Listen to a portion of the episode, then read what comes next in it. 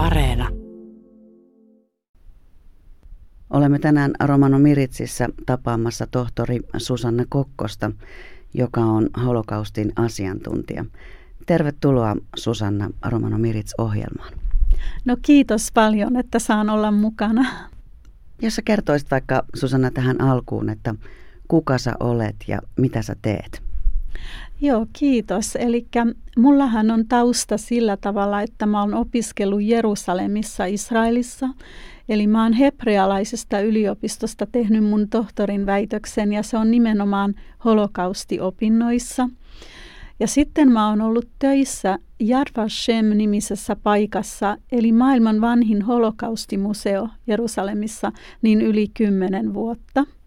Ja mä oon oikeastaan ollut Suomessa nyt vaan aika vähän aikaa sen jälkeen, eli olen asunut Israelissa ison osan elämääni.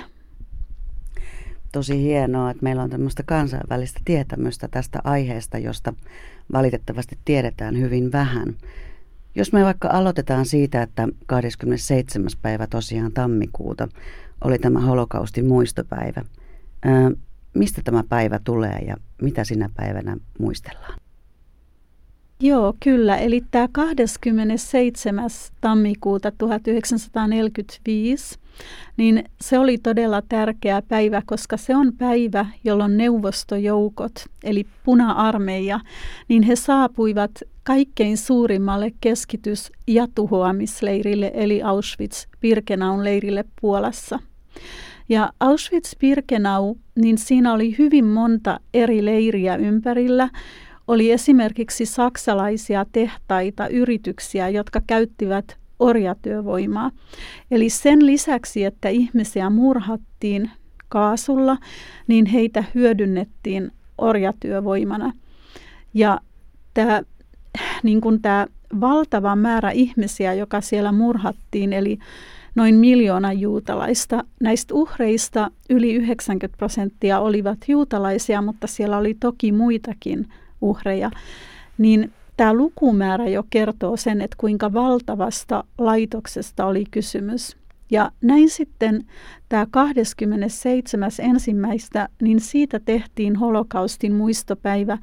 Ja mä sanoisin, että tämä Auschwitz, tämä nimi, niin se on sellainen, että niin kuin ihmisille, jotka hyvin vähän tietää holokaustista, niin todennäköisesti tämä Auschwitz-sana on tuttu ja se on ikään kuin kaiken pahuuden symboli meille. Mistä holokaustissa oikeastaan Susanna oli kyse? No tämä on niin kuin, tämä Holokausti-sanahan tulee muuten kreikan kielestä ja tarkoittaa polttouhria.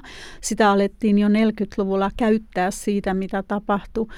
Ja se on hyvin uskonnollinen sana ja kaikki ne muutkin sanat, joilla kuvataan holokaustia, niin ne kaikki ovat uskonnollisia sanoja. Eli tämä jo kertoo siitä, että on kysymys jostain hyvin, niin kuin, hyvin isosta ja käsittämättömästä asiasta. Eli holokaustihan tavallaan alkaa kesällä 1941, kun Saksan armeija etenee sinne Neuvostoliittoon ja heidän perässään tulee sellaisia erikoisjoukkoja Einsatzgruppen, jotka etsivät juutalaisia isoista kaupungista tai vaikka ihan pienistä kylistä. Mutta tämän holokaustin alkuhan on toki meidän täytyy mennä taaksepäin. Eli tammikuussa 1933 Hitler nousee valtaan ja Saksan yhteiskunta alkaa välittömästi käydä läpi sellaista niin kuin muutosprosessia.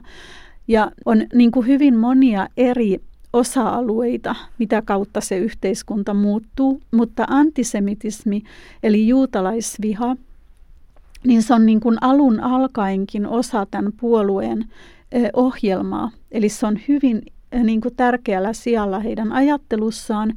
Ja siihen liittyy totta kai rasismi, eli rotuopithan ovat, jos me katsotaan taaksepäin, niin ne on jo siellä 1800-1900-luvun vaihteessa tunnettu ja niitä opetetaan yliopistoissa. Eli ne ei ole natsikeksintö, mutta niistä tulee iso osa tätä puoluetta. Ja sitten kun alkaa sota 39 syyskuussa, niin silloin Puolassa on Euroopan suurin juutalaisyhteisö, yli kolme miljoonaa ihmistä, ja he kaikki jäävät nyt sitten Saksan hallinnon alle. Ja tämä on niin kuin tavallaan se prosessi, joka johtaa siihen kuuden miljoonan juutalaisen ja sitten hyvin monien muidenkin murhaan. Eli taustalla on hyvin pitkälle jo aikaisemmin valinnut ideologia ja sellaiset asenteet, jotka vahvistuivat ja vietiin ihan lainsäädännön kautta sitten täytäntöön.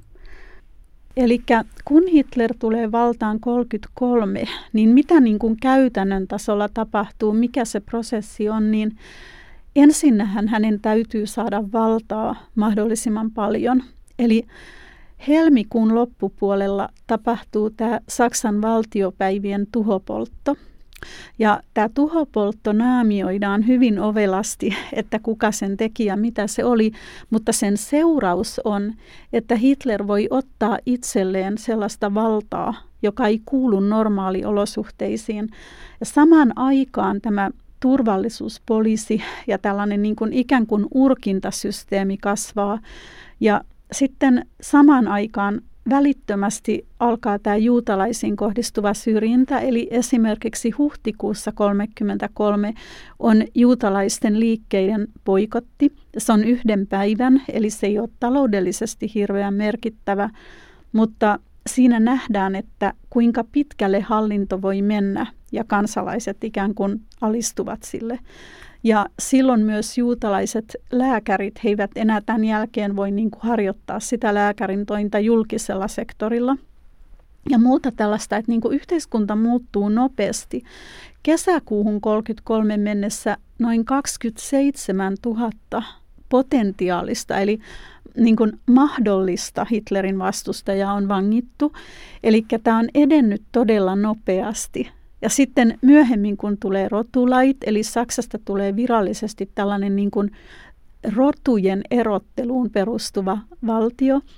Ja sitten tulee tämä äm, kristalliyö 38 ja sitten ulkopoliittisestihan Saksa niin kuin menestyy, kun asetteollisuushan on luonut työpaikkoja, armeija on hyvin vahva ja Saksa on valmis sotaan, niin tavallaan tämä on niin kuin se prosessi, mikä käydään läpi ennen kuin alkaa se varsinainen sota ja sitten massamurha siellä itärintamalla.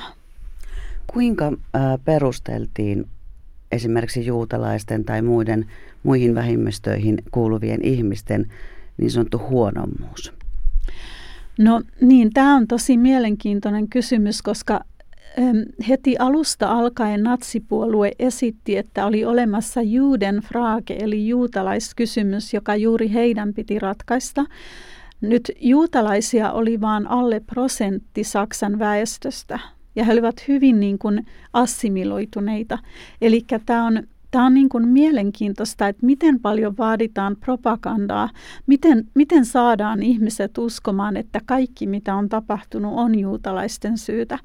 Ja yksi mikä tässä on, on se, että kun Saksa oli hävinnyt ensimmäisen maailmansodan ja joutui sen seurauksena toimimaan niin kuin eh, tällaisen sanelupolitiikan mukaan, niin se häviö aiheutti suurta katkeruutta ja ajateltiin, että että jonkun on täytynyt se aiheuttaa ja siitä oli sitten erilaisia teorioita, mutta myös hyvin usein juutalaisiin kohdistui tämä syytös, että juutalaisten takia on hävitty tämä sota, vaikka hyvin monet juutalaiset saivat niin kuin tunnustuksen urheudestaan sodan aikana, eli Saksan juutalaiset taisteli tietysti Saksan armeijassa, mutta tämä tavallaan tällainen vihahan ei niin kuin vaadi logiikkaa, koska vihallahan on oma logiikkansa. Ja se ei silloin niin kuin ikään kuin toimi sillä tavalla, kun me ajateltaisiin. Ja sitten kun ajatellaan vaikka sitä propagandaa, että se on positiivista, miten esitetään saksalaiset, ja se on äärimmäisen niin kuin vääristeltyä ja rumaa, miten esitetään muut niin tavallaan jossain vaiheessa ihmiset sitten niin kuin omaksuvat sen, mutta mä itse henkilökohtaisesti ajattelen, että siellä täytyy olla jotain niin kuin siinä ihmisessä, mikä on valmis hyväksyvään sen. Että mä en usko, että ketä tahansa voidaan käännyttää, koska meillä on esimerkkejä niin kuin muista Euroopan maista, missä se ei kuitenkaan toiminut. ihan näin hyvin. No mitä sä ajattelet sitten muista vähemmistöistä, esimerkiksi romanivähemmistöstä, joka oli osa tätä holokaustia? No niin, eli tämä romaniväestön tilanne, niin Mä ajattelisin näin, että tavallaan se on ainoa ryhmä, jota voi verrata hyvin pitkälti juutalaisiin. Eli toisin sanoen, mitä mä tällä tarkoitan, että kysymys ei ole niin kuin vastarintaliikkeestä tai kysymys ei ole ihmisistä, jotka tekee jotain, niin kuin, mikä on uusilla lailla määritelty rikolliseksi, vaan pelkästään se ihmisen olemus tai mitä he kutsuvat niin kuin roduksi, niin se on tavallaan se syy, mikä riittää siihen vainoamiseen. Näin meille kertoi tohtori Susanna Kokkonen. Ohjelmasarjan ensimmäisessä osassa Kokkonen avasi holokaustin taustoja ja toisessa osassa tutkaillaan tarkemmin muun muassa romaniväestön kohtaamia vainoja toisen maailmansodan aikana. Sarjan toinen osa kuullaan Romanomiritsin kanavapaikalla kahden viikon kuluttua. Tästä siirrymmekin Romanomiritsin uutisosuuteen, jossa kuulemme, että Romania sai neuvottelukunta on myöntänyt vuoden 2020 parkipatunnustuksen taiteilija, iskelmä- ja tangolaulaja Markus Allanille. Taiteilija Markus Allan, Allan Iispäri, on ollut 1960-luvulta lähtien iskelmien ja tangojen pidetty ja laajasti arvostettu tulkitsija. Hänen taiteilijauransa mahtuu lukuisten kotimaisilla lavoilla – ja tilaisuuksissa esiintymisten lisäksi myös kansainvälisiä lavoja sekä elokuvia. Marku Sallan kuuluu itse romaniväestöön ja on ollut vuosikymmenien aikana esiintymässä myös monissa romaniväestön juhlatilaisuuksissa. Vuoden 2020 parkipatunnustus on 15. Palkinto myönnetään romanien oikeuksia ja osallistumismahdollisuuksia merkittävästi parantaneesta toiminnasta. Romaniasian neuvottelukunta myöntää vuosittain kiitossanaa tarkoittavan parkipatunnustuksen romanien asemaa, kieltä ja kulttuuria merkittävästi ja innovatiivisesti edistävälle henkilölle, taholle tai organisaatiolle. Tunnustuspalkinnon tarkoituksena on kannustaa ja antaa kiitosta romanien asemaa edistävästä työstä. Chico Dives Saarenge. Romanosaakingo komiteos hindias aaturta pihtaperhesko parkipaputtia posko merknos artistosta tango posko pinsarto komujes Markus Allaniske konesko hortonauhin Allan Iispäri. Joinahdas kajo aaturta enja hel houvarte perheestä puut pinsarto tarikkime poskiiros. Arolesko lanktoputtiako tiia elle karjaaros hunjula perdal kokaro temmesko sikipi – aro poskostedi, panna puutsikipi aro chido farabe, ta are kestedi aro auriakot hemme. Markus Allanhin kokare skaalo, ta joihin ahtas putvare tiiji aro kaalengo pjaave nii kajouhin jampidas. Dauva aaturta pihta peresko parkipaputtiako pinsipam hindeho pankto sohin aulodino. Dauva merknavitiko lyönos aavella dino doleskem, konhin traatidas anglal latches romanengo hortibi, tadieles liinipa.